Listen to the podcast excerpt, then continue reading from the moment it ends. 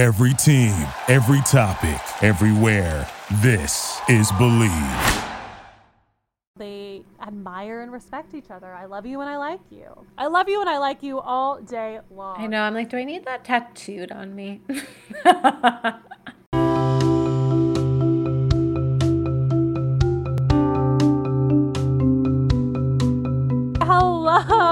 everyone, and welcome back to Talking Ship, brought to you by the Bleav Podcast Network. I'm Megan Fitzgerald, and this is a show about couples from TV and why we love them and ship them, why we hate them and scream at our screens, and what we can learn from these fictional people as we try to navigate dating and relationships in our non fictional lives.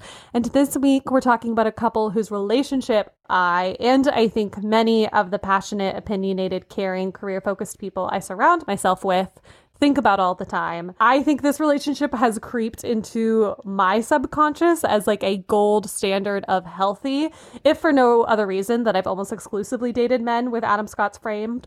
Um, we're talking about Ben and Leslie from Parks and Recreation, and I'm so excited. Uh, specifically, we're going to be talking about the ways in which they support each other's careers and what we can learn from them as we try to find partners who love us and like us and want us to be president. Um, before, Yes. before we get to that, I'm so excited to, to bring back today's guest co host. You've heard her before discussing Marianne and Connell, and she's also a passionate, opinionated, caring, career focused person, and someone I dare to venture has probably been compared to Leslie Knope. Because Double Line, welcome back. Hello. Yes, I, um, dear listener, am Leslie Knope. I thought I was Jessica Day when I like New Girl came out, and then I watched Parks and Recreation, and I was like, oh no, this is literally me in a couple of years. Um, I very much identify with her, and I think she's just. Um, Now that I've said that, this probably sounds weird, but I just love her so much. And I love me. I love me. I'm a narcissist. but yeah, I'm I'm a big fan, especially of her and Ben and like their relationship. I think it's very special. Yeah, I love I relate so much to the Jess Day thing because I was thinking about this show and just you know, now we can go into when we watched it and our relationship to it. But I think like I watched it around the time like 2014 2015 i think i binged it all its last season that was around the time where i feel like we all first decided to identify ourselves by relating ourselves to like strong women from television. You know what I mean? Like I feel like little Liz Lemon first made an appearance in an Instagram bio in like 2014. And for me, like I never I I didn't identify with anyone from the office. I didn't identify with Liz Lemon. And so when I found Leslie Knope, I was like, "Oh, this is what it is because I was also like so busy and passionate and goal oriented in college. So it was so refreshing for me to have a female lead be a professional first and not have being a mess be her lovable quirk, but rather mm. being very good at her job and being kind and caring, having that be the thing that made her lovable. That was like, I, I think that was like relatively transformative for me to see at 22. Yeah, I think I the first characters that I like loved so much I wanted to identify with were the Gilmore Girls, and I Oh, was like, sure. I'm a Lorelai meets Rory. But, but then, especially as I got older, I was like, I'm, I'm as much as I'd like to be, I'm definitely not a Lorelai. So um, when I saw this show, I was just sort of like, wow, that's me. And That's like, me. she's like kind of weird and nerdy, but she Mhm. still has friends, and like so do I. You know, like I was. I feel like I was always pretty social. yeah. Yeah, because it's not nerdy in this like nobody likes you, it's not cool to care thing. It's Mm. like you care and you're nerdy and you'll still find people to surround yourself with your whole life. Um, Yeah, which I was love like I think that's more realistic. Yes, 100%. I love that on the show. They're like, oh, that's just who she is. And like, mm-hmm. she doesn't mm-hmm. really get made fun of by her right. friends for being that, you know? Mm-hmm. Like, mm-hmm. I, I, feel like that's kind of nice about the show in general is like the humor comes from relationships and from people being who they are, but their right. characters are not really mean to each other except for uh, Jerry. Jerry. But which I think they make up for it. I think about Jerry's final arc, Jerry becoming mayor and like the flash forwards and the finale and giving him this very kind finale all the time because I think to me that like makes up for the years of making fun of him. Like being the butt of the joke. Yeah being the butt of the joke. Exactly. And i think that's like the essence of of parks and rec is that it is kind. And I think it's so interesting. It gets compared to The Office so much for like very relevant reasons. Obviously, we have like the Greg Daniels Mike Schur connection. And originally, it was supposed to be an Office spinoff in season three of The Office when they go to the Utica branch and we meet Karen and everything. Originally, the plan was to have it be an Office spinoff and they were going to do another branch of Dunder Mifflin. And it was called Untitled Office Spinoff. And oh. then, yeah and then they kind of reinvented it. And i think it is obviously you know there's the mockumentary style and it's very character based but i think this show is kinder. And also i think you know both of them look at like the value of community and the importance of celebrating what you have even in a small town and appreciating the simple things and putting relationships above everything. I think they both celebrate that beautifully. But i think yeah. parks and rec seems to celebrate dreams a bit more and mm-hmm. also seems to value like growth and character development and people really improving on themselves and asking for more about of their lives and we see that with Leslie's trajectory but with all of their trajectories like all of them become like grow into themselves and show this incredible arc much more than we see as an arc with all of the ensemble of The Office. I mean, I think with The Office, uh, it's comforting because like I just rewatched it during the pandemic, which mm-hmm. I feel mm-hmm. like everybody did. Sure, of course. but it's like you feel comforted by the fact that these people will always be here. They right. you'll walk into Dunder Mifflin and uh, they'll they'll be there. Like their the desk won't change, and it's just like very comforting and homey in that way. And mm-hmm. with Parks and Rec, it's like it's even even though it is mockumentary and a workplace comedy it's even shot differently. Like it just mm-hmm. feels poppier. The jokes are a little bit more broad. The characters a little bit more broad but it's also super grounded. And then you you feel okay with them with what you were talking about with the growth. You feel okay with them growing. You're like, oh, like maybe they won't be in this office when I walk into it, but like, they're going on and living their lives and uh, developing as people in a way that I'm like excited about because I feel mm-hmm. like I know mm-hmm. them. Mm-hmm. Mm-hmm. Yeah. It, it it's one of the shows that gets like progress. I really do think it gets progressively better because yeah. I, I, I mean, except for the peak of the show is her city council run. I think like there's nothing funnier to me than the Leslie Bobby Newport. Oh, like it's so good. It's so good. That whole season is so good. It's very um, rich and like becomes more layered mm-hmm. and like yes, it's like they never forget their characters. Uh, the writers never forgot the character history of the people. Yeah, yeah.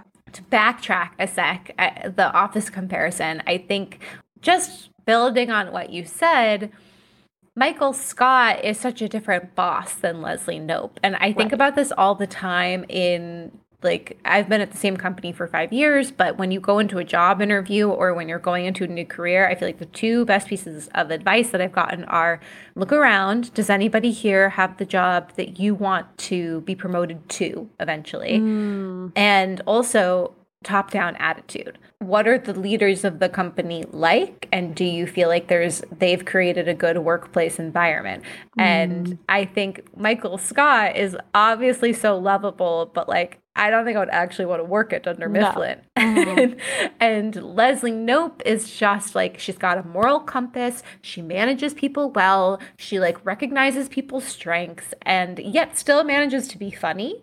As a stand-up, I feel like I constantly see I want to say amateur, but I'm going to say it's across the board, like experienced comics and amateur comics who play to the lowest common denominator. Right. And they are like, all my jokes are about sex or all my jokes are about like poop or you know or like literally, yeah. drugs yeah, mm-hmm. and it's like the thing that they think is going to be funny but not actually their point of view or how they feel about the world Right. and Leslie Knope and Parks and Rec in general is just like such a good example of how just somebody's point of view and personality can be funny.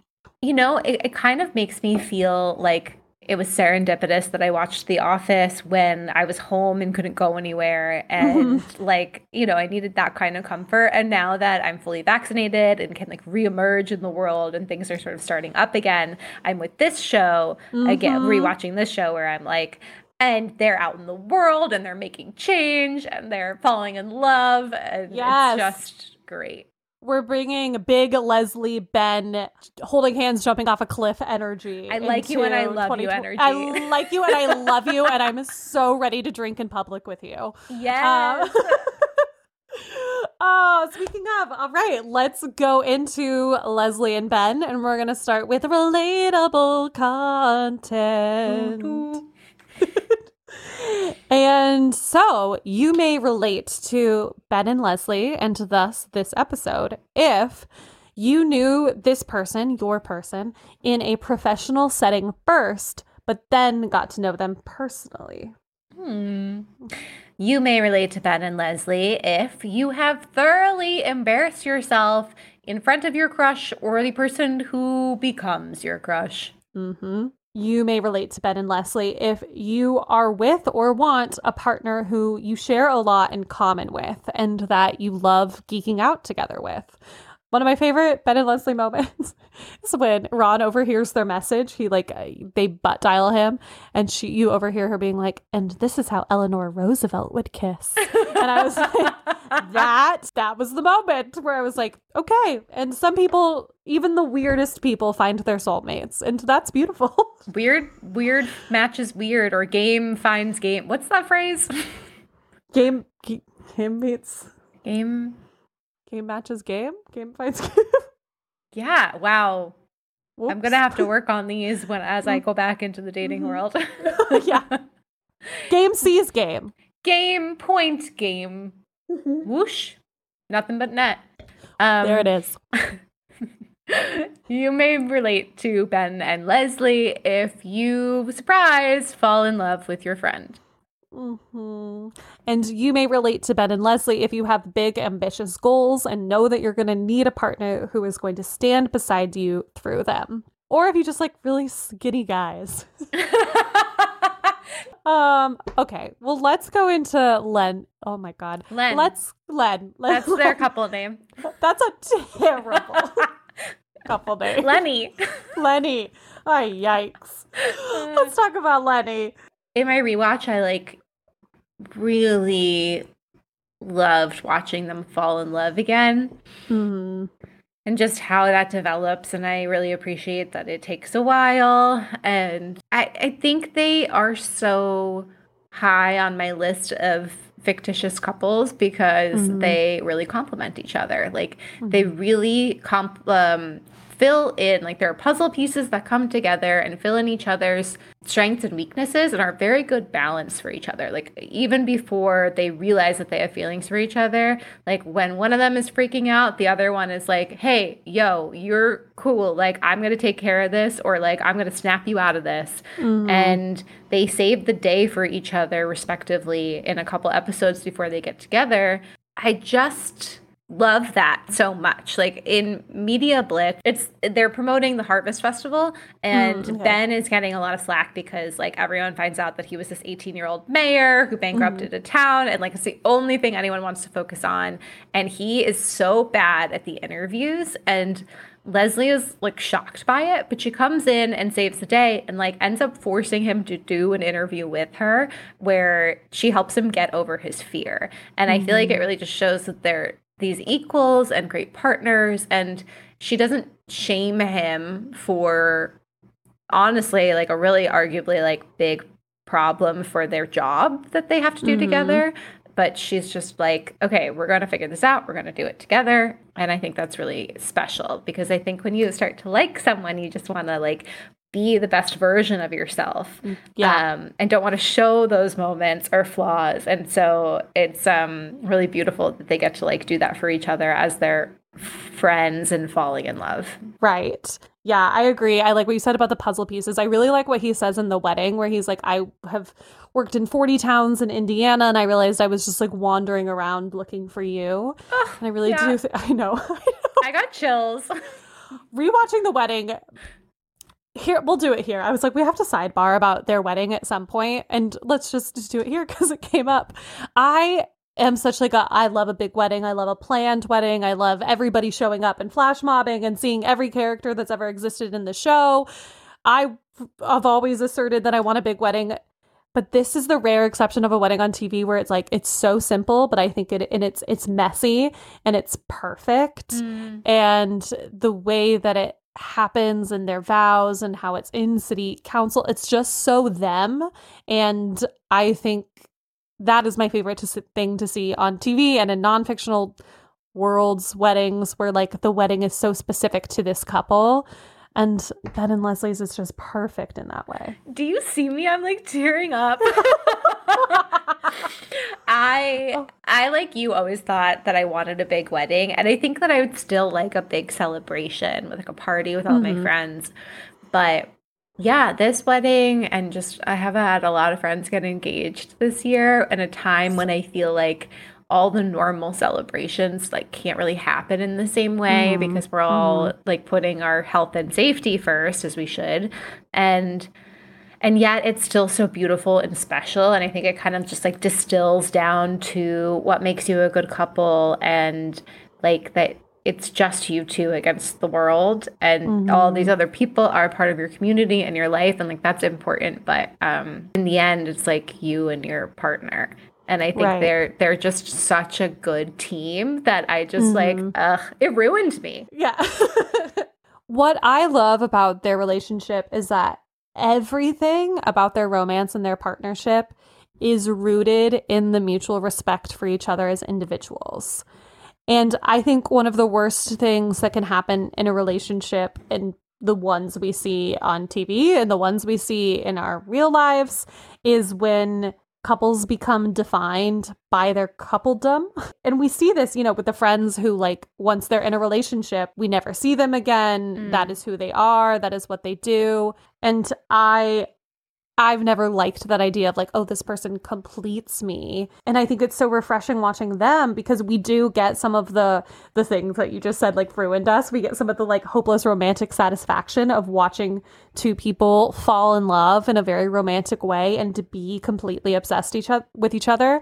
But we also get to see a professional woman pursue her professional dreams and never lose sight of them because she's in a relationship. But in fact, have her relationship support her and bring her even closer to her dreams. And like and maybe that ruined me. Maybe that that's Or- attainable i'm gonna hold that that's attainable I think we can find it and I think we should find it. And there are so many moments in the show that highlight this dynamic. Like I think the as this is why the wedding hit me so hard is like the fact that her wedding dress if you haven't watched in a while uh, they decide to get married kind of on a whim and early and her wedding dress isn't finished. And so karen makes her wedding dress out of all of the bills and laws that she's like put into place as a councilor and like important documents from her thank god career. there were enough they, I mean, thank God she's busy, you know? And to me, the fact that, like, part of her wedding, a wedding which is about a union, celebrates so much of her individuality, that's so significant to me. And I think that a lot of it is wrapped up in I love you and I like you because that mm. that says it all. It's like I can be madly stupidly like oh she sh- she drew a kiss monster it, like stupid in love but also like respect who you are as a person and value that first and foremost and so i love you and i like you like sticks with me I, I don't want to say I love you and I like you ruined me, but I love you and, and I like you has become a gold standard for me, as I think It it, should be for many people. yeah. Yeah.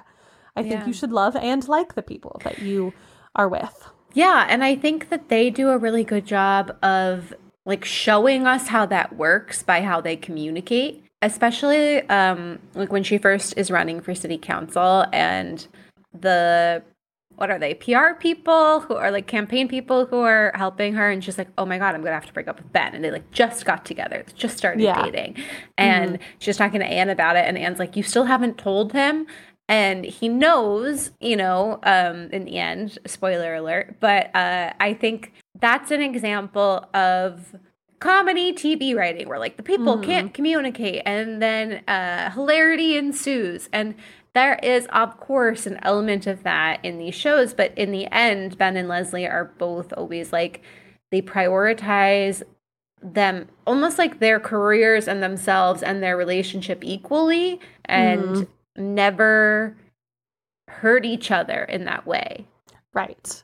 Right. And even I'm also, as you brought up Anne, I realized two minutes ago I called her Karen. And Oh my god, well she was she played Karen on The Yeah, Office. she did play Karen. So anyways, anyways, everyone, I met Anne.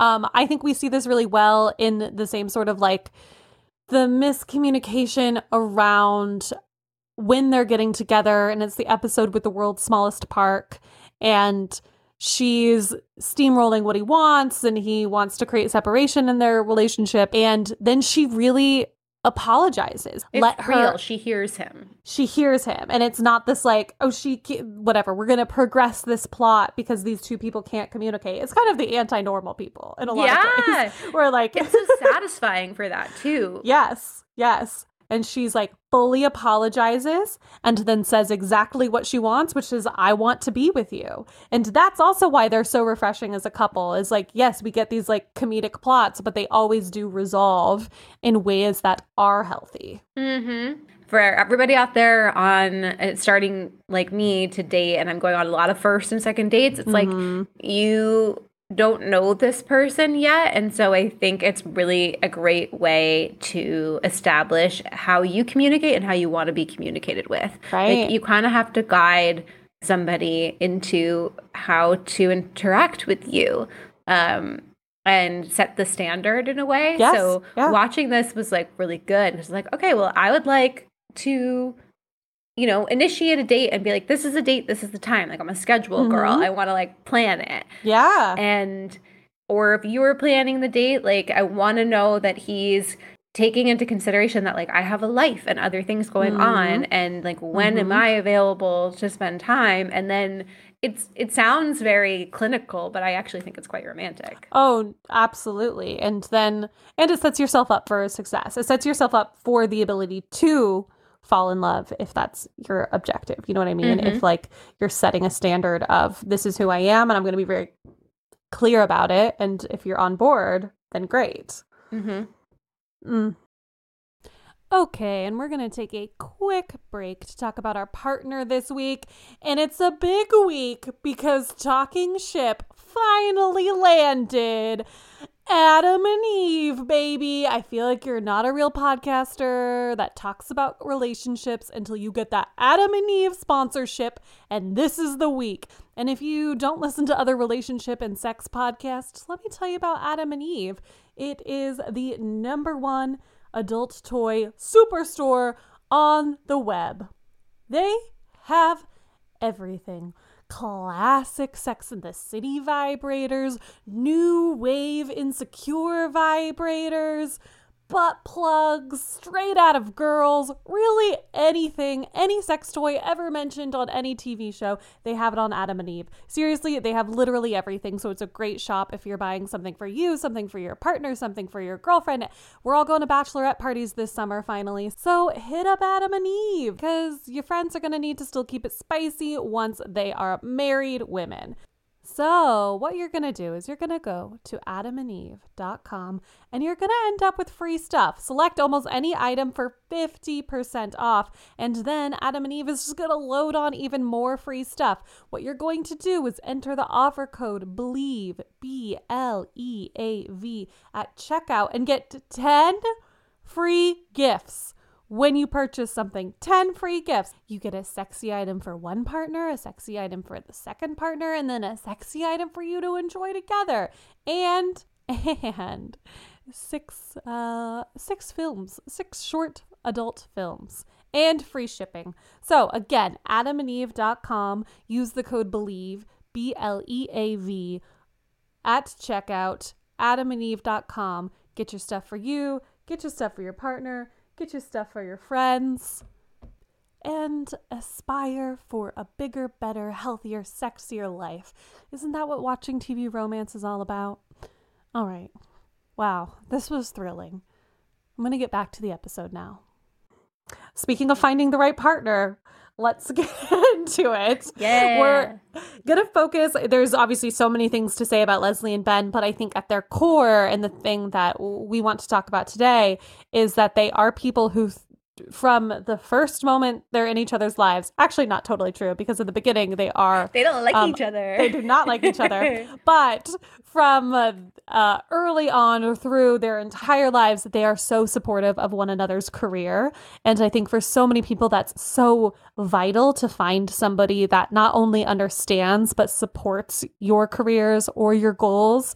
And so we're going to talk about that today and how Ben and Leslie do this well and what they learn and what we can learn from them as we try to navigate, you know, finding a partner or working with our current partner to support one another's career. Yes. So I think we will kind of go in like chronological order of like the moments that come up. Mm-hmm. Um, but the ma- one of the things I think that we touched on a bit earlier that is so important with them is that they do meet at work this is part of what sets the tone for their entire relationship is that he sees her like doing her thing very early on and she can do her thing unapologetically without worrying how she comes off and if he likes her and if she's talking about work too much because they met in a professional setting and she's not at all concerned about being likable about being sexy about being cute all the things that we think about when we're dating or when we're even even in a social setting where we might meet somebody. And it's great because i think that that is who he falls in love with. He falls in love with the passionate leslie knope like the moment i think we see it is when he's it's in flu season and she's like trying to pitch for some meeting while having the flu and he's you you see it in his you see him have the realization on screen where he's like, I love her, or I Mm-hmm. at least he's like, I like her. He's like, that's Leslie Knope, Yeah. and it's that's so beautiful to me that like that's the initial you know attraction. He's so impressed with her. And I think, Yeah, like, to your point of meeting in the work setting, they also meet on opposite sides of an issue. And I think it really is a testament to her character about how she handles that. Like, he is her quote unquote, I think she calls him her enemy, you know, at some mm-hmm. point in that pilot. And then she's not, she doesn't handle it the best, as like we've seen Leslie throughout the seasons handle things like really well. But mm-hmm. she's still mostly professional, except when she gets drunk and like they go, they're at that the Snakehole or yeah, and she's like really drunk and she's really rude to him and then Yeah. it- she turns to Anne and she's like well I think that was very unprofessional you know my point is that he sees her like kind of at her quote unquote worst and True. it's Yeah. still like arguably not that bad yeah, and I think that's like it takes so long in other relationships to see somebody at their best and at their worst. You know what I mean? Like Mhm. It it happens over months and maybe years. But when you meet someone in a work setting, like I, I've said this before, it was like at work you you do see people on their best days and their worst days. And I think like even if you don't, you know, we can't always control where we meet people. And even if you don't meet at work, I think seeing somebody as not just a potential romantic interest, a romantic partner, but seeing them as like a full actualized individual, you know, who is passionate about what they do or who is a very capable in their professional setting, like it does endow you to them in this specific way that's like, oh, damn, I am just one part of their life, not they are the thing that is going to add to my life. Yeah. You know and i think it's helpful to try to see every we should see everybody as fully actualized individuals. But like i think early on the earlier you can have the experience of seeing someone that in that way or like you know just take it upon yourself to to think about them in this way i think that's very helpful. And i think that estab- i think ben and Res- leslie established respect really quickly and that is such a great groundwork for a romantic relationship. Yeah, I think going on a date is a very contrived I guess is the word, mm-hmm. setting, especially for us in the modern age where like you meet someone through a dating app or you meet someone uh, out maybe at a bar or, or like a friend's barbecue or something. So you don't have very much context. Mm-hmm. And then you're immediately in a quote unquote romantic setting. And that's kind of what I've never liked about dating somebody I don't really know because to mm. me it mm-hmm. feels like this is a quote unquote date, but like it doesn't feel romantic to me. It right. just feels like who are you? you mm-hmm. know? mm-hmm. Yeah, it's all mystery. Yeah. Yeah, which can be super sexy, but it's like when like I have always developed a work crush everywhere oh, yeah. I have worked. And I think it's just really sexy to see someone in their element. If they're good at their mm-hmm. job, like at restaurants, I always had a work crush. At, oh, yeah. you know, like an office job, whatever it is. Volunteering, I had a big mm-hmm. crush on oh. someone I used to volunteer with, and I was like, wow, mm-hmm. they're so good at what they do, and they like care about the world. You know, what's not to like? A hundred percent work crush everywhere I go. I will go out of my way to have a work crush. It's like fun. I'll be like, you, it's so fun. In the same way that people are like, oh, people will find you attractive if you're confident that is natural at work you don't have to think if you're good at your job you don't have to think about it. You're like i'm just doing my job. I'm not putting on being confident in order to be sexy or to be attractive. You're like i'm just doing my thing. And that's why i love so much of their early flirtation is that we're watching them get their work crush we're watching them be attracted to somebody being good at their job. And i think that's like part of what's so relatable is that you're like oh yeah i've had that moment. Yes and it's game recognizes game Game recognizes game. We've come full circle. Okay, we did it. Um, because they they have that. They it's like game recognizes game. Oh, we're like running in the same like league here, and mm-hmm. we value the same things. The other, okay, the next thing I want to talk about in their the ways that they support each other's career is the way that they just are able to selflessly prioritize the goals of one another. And so I think this is the time to talk about the Knope 2012 button, mm. which is, I think, an essential essential moment of the show. And I think one of the most romantic moments of TV for me personally, at least, as a overachieving, goal setting, career focused Enneagram 3. I think the moment that he gives her that button establishes the kind of relationship that they're going to have and also the relationship that we all deserve in our lives. Totally. Because it when he gives her that button knowing full well that if she runs for office, they will have to put a pause and their relationship, it shows us who he is and how he values her nobody should ever have to think, oh, well, should I go accomplish my lifelong goal? It might upset my boyfriend. Like, if you are someone who identifies with Leslie at all, you know that you need a partner that is going to understand that you do put your goals and ambitions front and center. Yeah. And and and you'll do the same for them and then if and you then you decide as a couple like we're going to finish this out and the moment that he did that for her when he was like he, he hands her the button I was like, oh, this is this is my husband. I mean, her husband. It, I'm like, this will be her husband, but this is also like my husband. This is what my husband. This is a do. for sure quality to look for.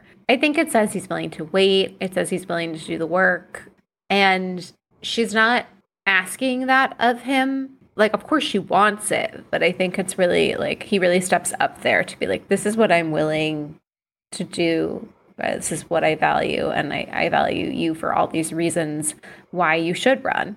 So, right. like, I have, I want to support you in this. Yeah, and I'm putting you and who you are and what you want in front of the way that you complement my life as my girlfriend. Yeah. You know, we all deserve that. We all deserve someone that respects us as the individuals that we are first. And then she does the same for him. I think that's equally important that when he gets the opportunity to run the campaign in Ohio with Queen Kathryn Hahn. Um, I love um, her so love much. Love her queen of my heart. There she has this like moment. I think what the show does a lot is we see Leslie processing the emotions behind the decisions mm-hmm. because that's like the structure of the show is to like show our protagonist like making the decision and Ben's always just like there with the right decision. But with Leslie, we see her we see her have this moment of fear and anxiety around him leaving for Ohio for 6 months. Mm-hmm. Because and that's human. But I think because there is so much respect and faith and trust in the relationship that's so established she gets to the answer pretty quickly which is like of course of course you have to stay, take this and we will figure this out.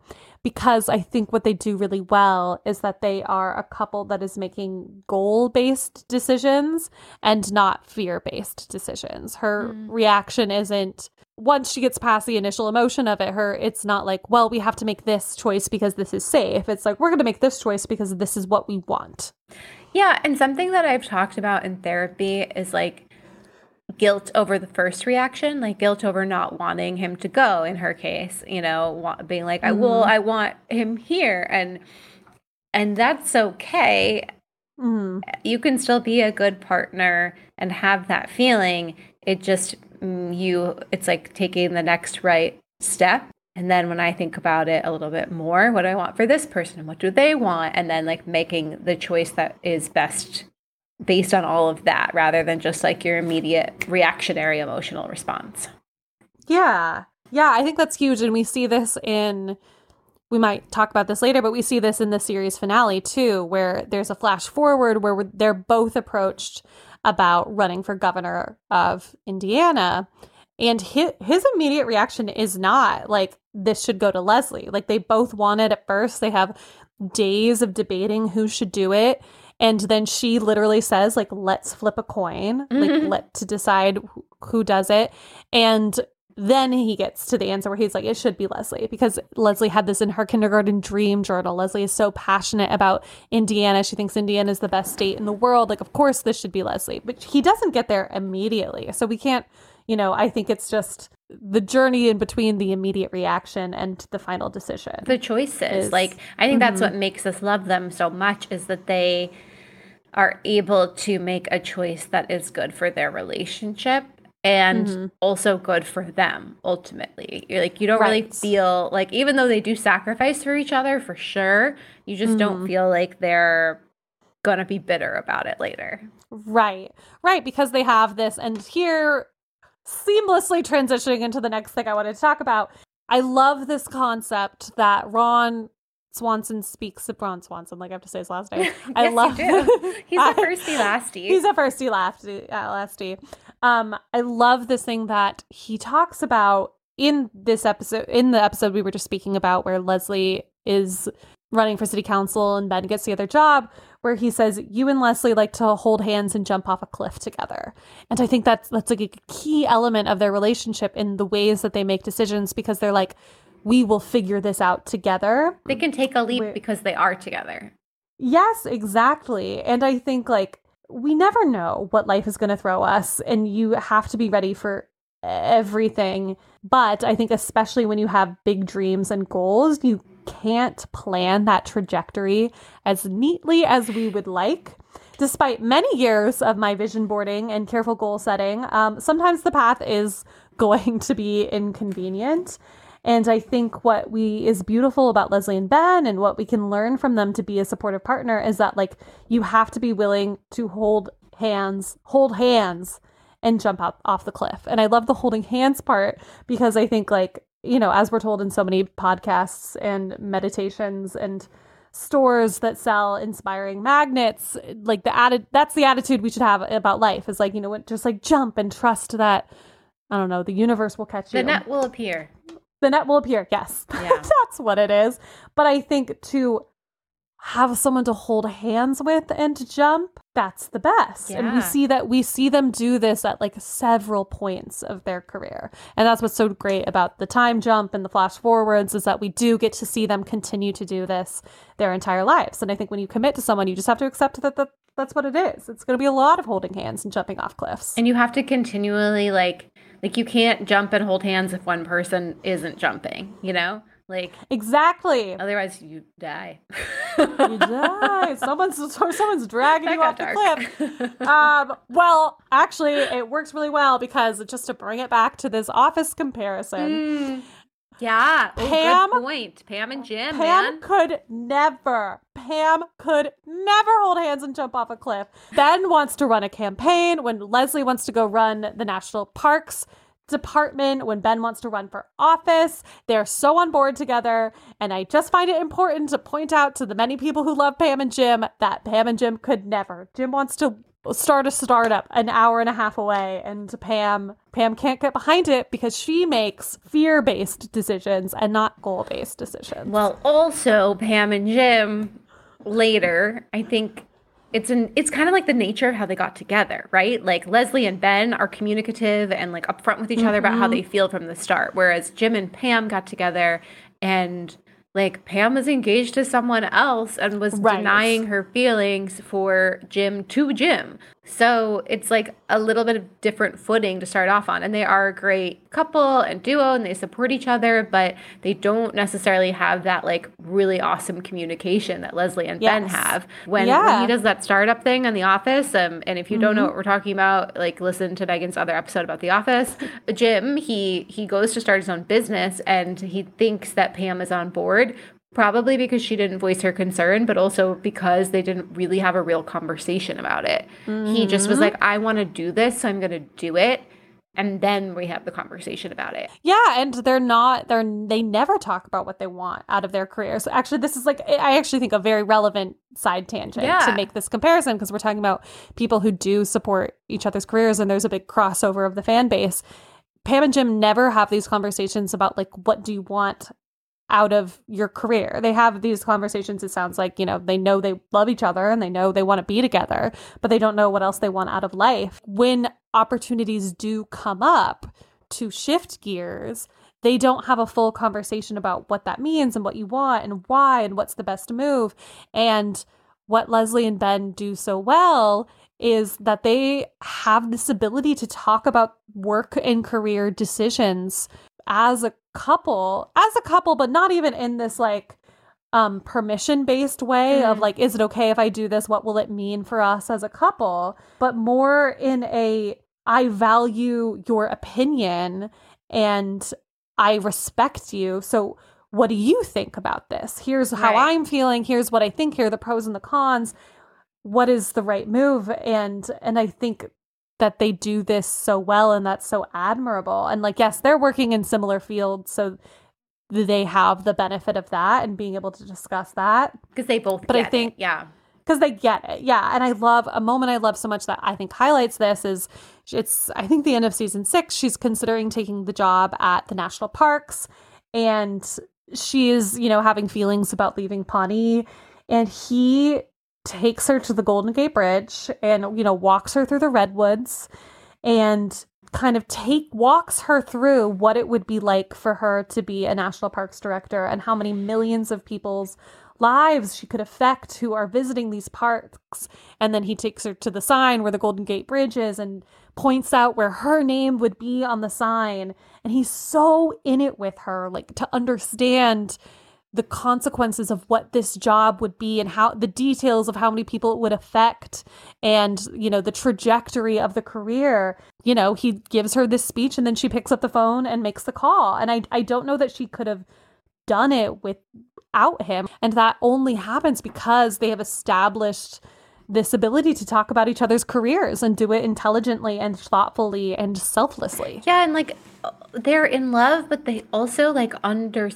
I mean, I guess not, but but they mm-hmm. understand each other at their core, and I think like that's what makes a really good friend or a really good romantic partner is somebody who can see you when you're having trouble seeing it. Mm-hmm. And mm-hmm. like there have been times in my life where like I we get scared of success sometimes. There are really amazing opportunities or um you know like your life will change if you say yes mm-hmm. to like x job or a move Yes. or something like that. And sometimes it's really hard because you can't picture what that change is going to look like. And mm-hmm. maybe your life is good enough as it is. So why rock the boat? And so when you can Right. have a friend or a parent or like a sibling, or I mean, I think it's extra special when it's your romantic partner, be the person to be like, not only do I support whatever decision you make, I see you and understand you've got I want you to take this risk and I'm going to be mm-hmm. there with you, but this is you in your life and like the person that I love I think should take this gamble. Like they're so lucky. Yeah. But to me, I like I don't even they are so I think anybody who has this is so lucky, but to me, I that will have to be a standard for me. Mm-hmm. Is somebody who understands this part of me and is willing to see through to me to my core and then be able to talk with me about it. Yeah. And not just be I think that there are other relationships if you didn't understand her career, if you didn't understand what she wanted, who she was at her career at her core where you would be like Leslie has to make this decision and I will respect whatever she does. Go ahead and make your decision and let me know when you have it. And that's that's not who they are, not just because like oh we make decisions as a couple, but because they have this language of being Mhm. able to talk about their goals and what makes sense. Yeah. And it's- I think that's so important. it's so important. It's so realistic too. Like I called them aspirational because they are, but they're also it's very um achievable. It's very attainable Yes. and like just like Jim and Pam's marital struggles and not communicating are extremely realistic and Mm-hmm. Things that couples go through all the time and it doesn't mean that they shouldn't be together or that they're not a good match. It's just like this Mm-hmm. is something that we need to work on together is like extremely relatable and something where you could watch that and be like oh i've had that struggle in my in my relationship. This too is something where like like you say it's like a standard. It is it's like a gold standard of communication and love and support but it is very achievable. It never feels like oh wow like that will never happen. Right. This is not like magical TV romance. They kissed in the rain and the music swelled and her foot popped. this is like, let's sit down and here's where I'm at in my career. Here are the factors to consider. Let's have a conversation about it.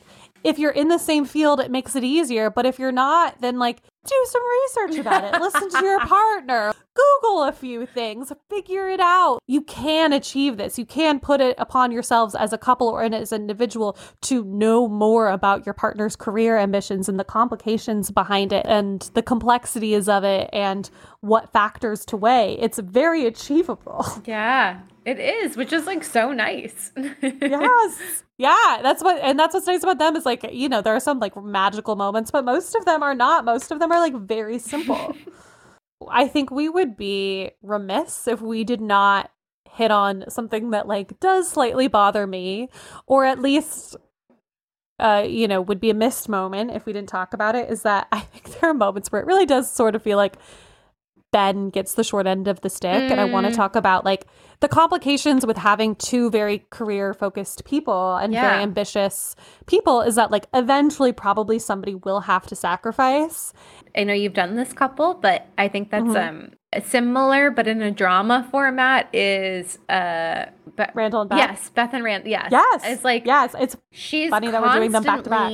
sacrificing for him, Mhm. and he has a much harder time sacrificing for her because he's not used to it. And Mhm. and so I think this is it's a different relationship and different like things at stake. But I think that both, like you said, Ben and Leslie are both ambitious people.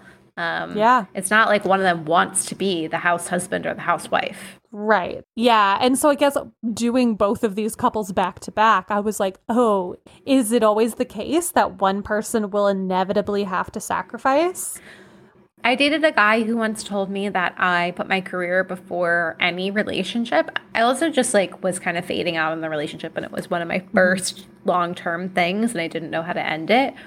Mm. But it really bumped me on like, you know, it was like a itch I couldn't scratch where I was like I don't like that descriptor on many levels because Mhm. it's a making it an either or, right? Like it's your career or it's a relationship. And I just don't believe that. Like, I want to be in a relationship and also have a career, and I want the person I'm with to feel excited about the fact that I'm excited about my career. Yeah. You know, Yeah. not that it's like uh, a sacrifice for them that I have something Right. that I'm passionate about. But I think when someone is hurt, and that's why it's like really good to talk about like sacrifice and what you're willing to do, and like, you know, Mhm. recognizing when your partner is sacrificing for you too Yes. um, is really important because when people don't feel seen in that way or don't feel like, hey, like I don't have your attention or your time right now and I love you, mm-hmm. but like, hi, I'm alone. I need I need a little bit more. yeah. yeah. That can be hard. Yeah. I mean, I think part of the inevitable thing of choosing to be in a partnership is that you don't always get your way, you don't always get you want. That's like yeah you know, kind of just we all know what we're signing up for when we get that. And I think some sacrifice is just part of part of the deal. And uh, looking at Leslie and Ben, like at first glance, I was like, damn, Ben really sacrifices most of the time. He doesn't take the job running the campaign in Florida, and then he loses his job in Sweetums at one point because of a vote Leslie makes. And then, you know, in the end, Leslie's the one that ends up running for governor. Yeah.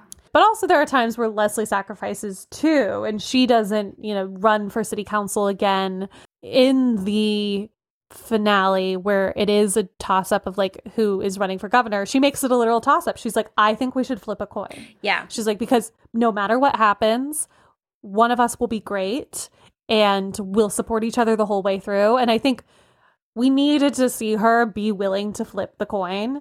And then we see again, Adam Scott does a really beautiful, like you could watch him process yeah. actor. Like I was like, oh, the moment is in this moment he realized she should be governor but I think we did we whatever. We needed to see her be willing to flip the coin. well, yeah, because and then I, we don't feel like she respects him as much as he respects her.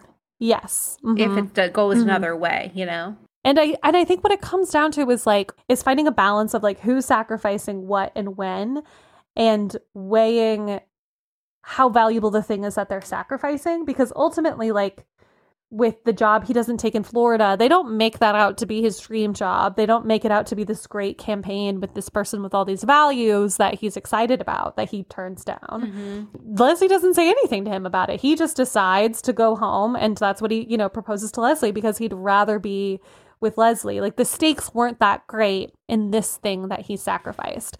But when he wants to run for Congress, they make it work. Yeah. You know, and they do, and they put his career first. Like I think about when I started my last long term relationship, he moved to New York about six months into our relationship and it was never a guarantee. I was still in Los Angeles. It was never a guarantee I would go to New York, but it, you know, we hadn't been together that long. So for this relationship to continue, if I wasn't going to New York, the relationship wouldn't continue. Mm. And arguably, like I had more, I'd gone to school in Los Angeles. Arguably, I had more connections in Los Angeles. But to me, I was like, I just would rather be with you, and the like stakes of staying in Los Angeles aren't high enough for me to outweigh that. Mm. So I think that like so sweet. UK, yeah, yeah, I was in love once. Um, and, but like you know, it was I wasn't giving up a series regular role in Los Angeles to like go be with him in New York. There are opportunities if, for you there as well. Yeah. Yes, exactly, and I think that's that's part of like i think in finding in finding sacrifices are there still opportunities for this person mm-hmm. if we have to make the sacrifice for my career and just and just balancing that and making sure it doesn't get you know it's not always the same person sacrificing like it is with randall and beth yes yeah no i think that's so so well said and it, it's always different like when you see it on paper if you just see the facts like oh mm-hmm. she moved for a guy or whatever right and it's like well yeah okay if you want to distill it down to one thing one aspect mm-hmm. of the decision making but like you just provided such a good example like this is a a world of possibilities for me and my career as an individual and also good for the relationship to see where it goes. Mm-hmm. And yeah. I think a lot of times people can get stuck in what they thought they wanted or what they thought right. was going to be the next right step. And then, it, mm-hmm. and so like mm-hmm. in Leslie and Ben, I think we mostly see them be open to possibility. Mm. Let's talk about just how we've seen this play out in our own lives of people supporting our careers or not supporting our careers.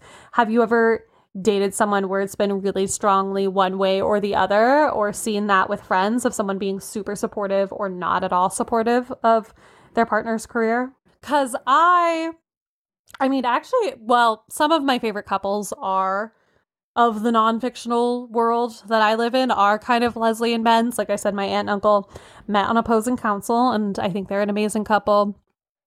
My best friend and and number one fan of this podcast met her future husband when they were both reporters in a small town. That's how my parents met. And Not in a small Really? town. They both were journalists. Yeah.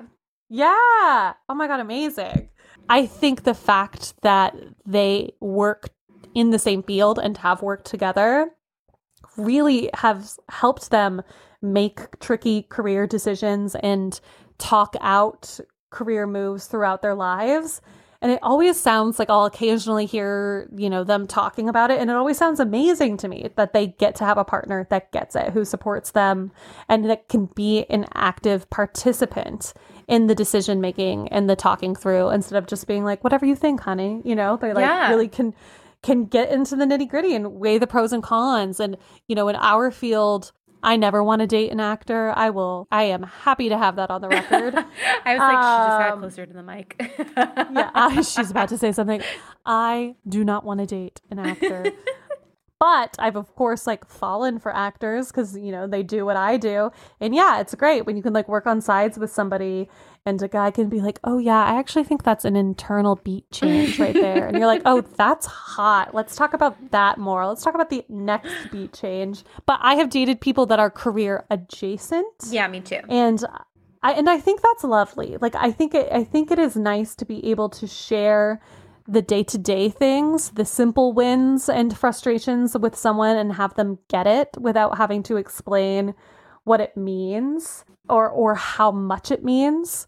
Like I was I was pinned for something recently and well, this is going to make me seem a little bit cooler than I am. I was dating two people at the time and one guy was like, "Wait, so what, I don't get it. What does that mean? Did you get the job or did you did you not get the job? Are you busy on Wednesday? Are you not busy on Wednesday?"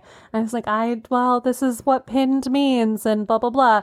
Where the other guy was who was uh, in the same industry as me was like, "That's so great even if you don't get it. That's so great that you've established this relationship with that casting director who has never brought you in before." Yeah.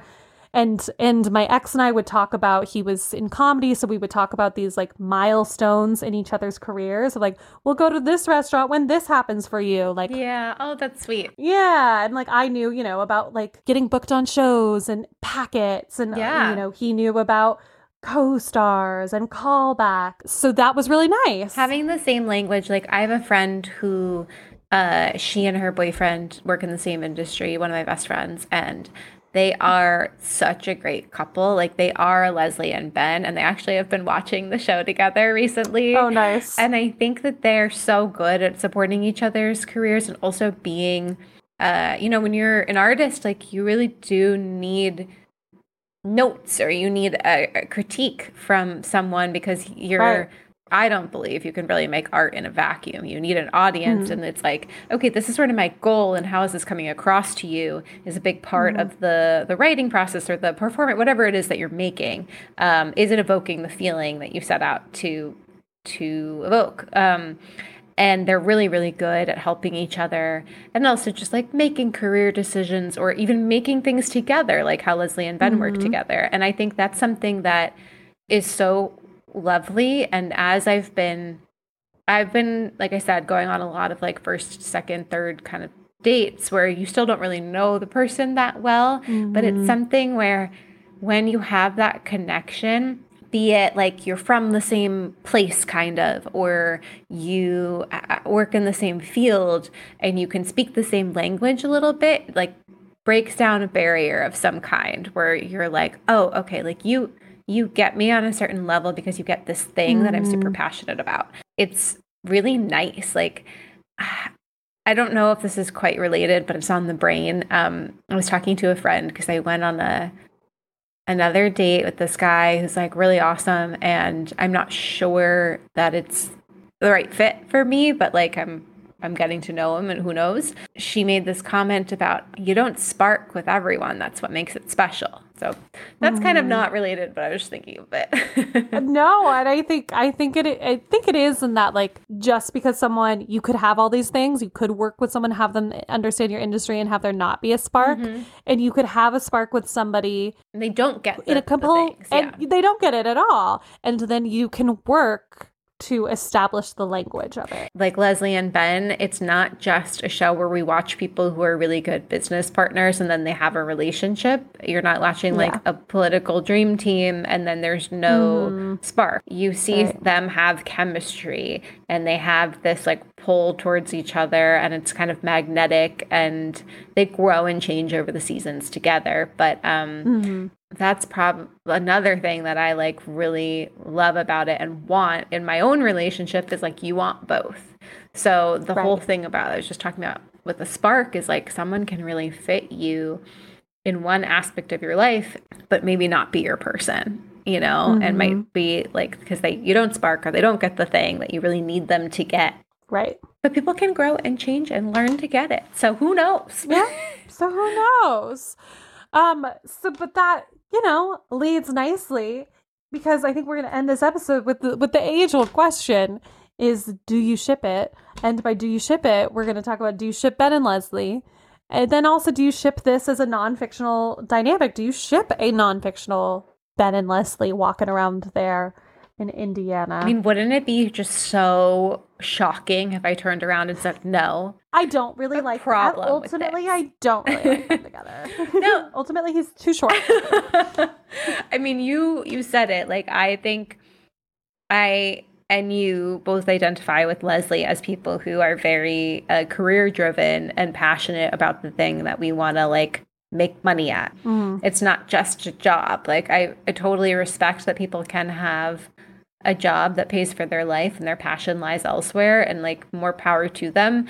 But i'm a mm-hmm. person whose passion happens to also be the thing that i make money at. And that in itself is something that i think uh, in a real world situation i need a partner to understand. So yeah. 100% i ship them. And i think that they are like such a wonderful example of a healthy relationship that has its ups and downs and like how to work through it. And um mm-hmm they're both ultimately people that like I would want to hang out with. You know? Yeah. Yeah. I agree. I think they're one of the best couples on TV, top to bottom. And like we said, they're so refreshing in so many ways. And I think they're great for people who, you know, like us, who love, who I think we're both like romantics, but we're also smart and, and intelligent and practical. But we like, we love TV romance. And I think they're so great for people who love TV romance because they don't glamorize like the drama and the pain and will the, they and won't they? the, will they won't they? Can will they be together? It's forbidden. Ultimately like they are two people who dig each other and respect each other. Again in the wedding episode which i love she says something of like there are a lot of signs that we should get married tonight but when you really love each other everything looks like a sign. Yeah. And i think that that's so this just you know is another thing that speaks to how they admire and respect each other. I love you and i like you. I love you and i like you all day long. i know i'm like do i need that uh, tattooed on me? Yeah I, it's so funny. I, you're not the first person to do a podcast episode and be like i think i'm gonna get a tattoo that says that. Um and then non-fictionally, I of course I ship somebody in a Leslie Ben situation. And I've talked about dating people at work before and how, you know, there's work crushes, but then I think there's, you know, turning a work crush into a work relationship. And just to put, you know, some statistics on it, Jon Birger, who wrote Date-onomics and you know studies basically like the soci the sociology sociology is that the, how you say that word? Yeah, yeah, yeah. Who studies the sociology of dating? He says to date people from work. Those relationships statistically last longer because you have such a foundation in place already. And, you know, you you can get to that Leslie Ben place of being able to communicate and support and talk about things faster if you do have the foundation at work. But if as we said earlier, even if you don't meet at work, you can get to that Leslie Ben place by getting involved in each other's lives and giving a fuck. Like Esther Perel has this whole new podcast that's called So How's Work? And it's all about this idea of like we need to a lot of people don't know what goes on in each other's work lives. And it's so important for all of our relationships to understand how our work lives and our personal lives are involved and intertwined. How you're spending and so much of your time. I just can't imagine. Like, I think my worst fear in the entire world is that my husband has a work wife. I think it is. Wow. Now that became one of mine. like, I would be horrified if he's like, oh, yeah, I'm just staying up late with Stacy again. We had a late night at the office. I, First of all, just wouldn't be able to handle the jealousy? I don't know. Like, I just want to be able, not that I could do Stacy's job, because I don't know. She could have to do math and I can't do that. But like, I want to be able to be the person that my partner goes to to have difficult conversations about work, even if I will never understand everything. Yeah. I want them to feel like they can come to me with a lot of it. I'll have to come back to you once I'm in more of a serious relationship and see how it all panned out. But I think something mm-hmm. like that I'm really looking for in dating is just kind of both of those sides of the coin. Like, do I feel some sort of uh, chemistry, some sort of pull, like something where I'm like, wow, like I'm really excited to spend time with you? And then do I respect how you spend your time and your mm-hmm. energy in this world. I think especially after the year we had have had, like I've, i went on a date with a guy who was like no interest in um, politics, which mm-hmm. I I get on a certain level, but I'm also like, how does this mean that you're just not involved in the world around you? Because that is a big right. part of my life, and I think mm-hmm. even if you want to ignore it, all of our lives. So the the civic engagement is important to me and these things sort of like you discover them as you as you date more which i feel right. like you're really good mm-hmm. at dating and, and meeting new people and putting yourself out there so i feel like i've taken from our friendship and from listening to these episodes just like the things that you learn along the way because you kind of have to have that firsthand experience so mm-hmm. I, I love a couple in real life who can can do both, you know? Get you a girl, yeah. get you a guy who can do both that kind of thing where yes. like I want there to be respect and I also want there to be passion. That's why we ship it. oh. Thank you so much for coming on to talk about them. This is lovely. Oh, so nice. Like I should yeah. go swipe some more or something. I know. Now I'm feeling inspired, and I'm gonna look for one of my questions on Hinge right now. Is I'll buy the first. You know the, the, I'll buy the first round. If. Oh yeah. Mine right now is I'll buy the found- first round if you volunteered in the last election. I love it. And that's how you find a Ben. That's how you find a Ben, maybe. Mm-hmm. Vika, where can people find you online? Share. Feel free to share all. Like, feel free to share art, save the vote too. Yeah. um, I yeah. am on Instagram at Vika Stubbs, and that's S T U B B S. And I work with a group called Art Save the Vote that my friend Kelsey started. She actually I have to give her credit. She was the one who told me about that spark thing, which I thought was like so mm beautiful. Nice. And it's a group of artists who um, basically as an offshoot of this group called the Hive for Change that Megan's also involved in, which is all been about activism and how to get involved. Artists were like, okay, we could like create content to inspire others to get involved or be more socially aware about what's going on in the world. It's been super fun to think in this new way that's not just like, okay, I'm writing a pilot or I'm writing this, mm-hmm. which can also have those themes, but like, how could I how could I reach people in a totally different context? So check it out. That's right. on Instagram at um, Art Save the Vote and the Hive for Change. Um, I think that's it. Uh, you, cool. If you follow me, you'll see a lot of pictures of my cats.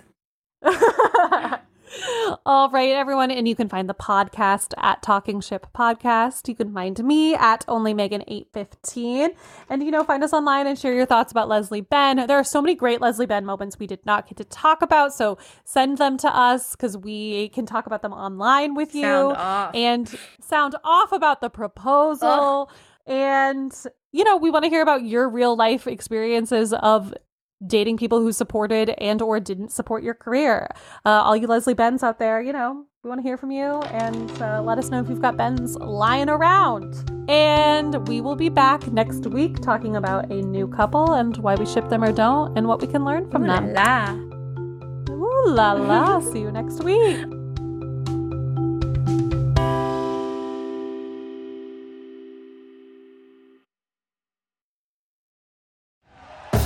Thank you for listening to Bleav. You can show support to your host by subscribing to the show and giving us a five star rating on your preferred platform. Check us out at Bleav.com and search for B L E A V on YouTube.